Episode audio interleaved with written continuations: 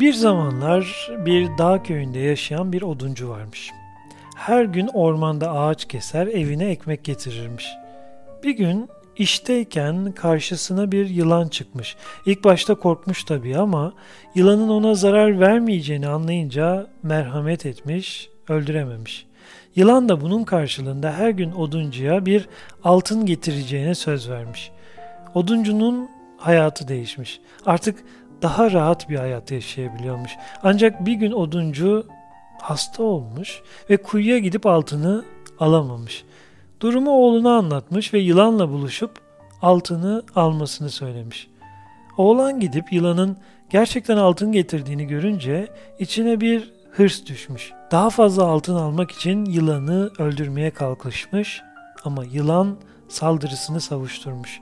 Oğlanı sokmuş ve oğlan oracıkta ölmüş.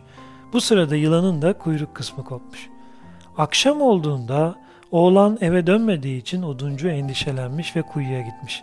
Orada oğlunun cansız bedenini ve yılanın yaralı haliyle süründüğünü görmüş. Yılan tüm olan biteni anlatmış.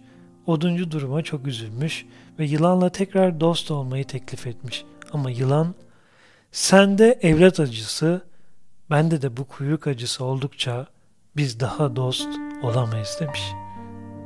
Bu hikayeyi dinleyince aklıma ilk gelen hırsın ve tamahkarlığın nasıl başımıza bela olabileceğiydi. Oduncu ve yılan arasında güzel bir arkadaşlık oluşmuş. İkisinin de hayatı bir şekilde güzelleşmiş. Ancak oduncunun oğlu olan bitenle yetinmeyip daha fazlasını hırsla elde etmeye çalışınca işler kötüye gitmiş. Hem kendi hayatını kaybetmiş hem de bu düzeni bozulmuş.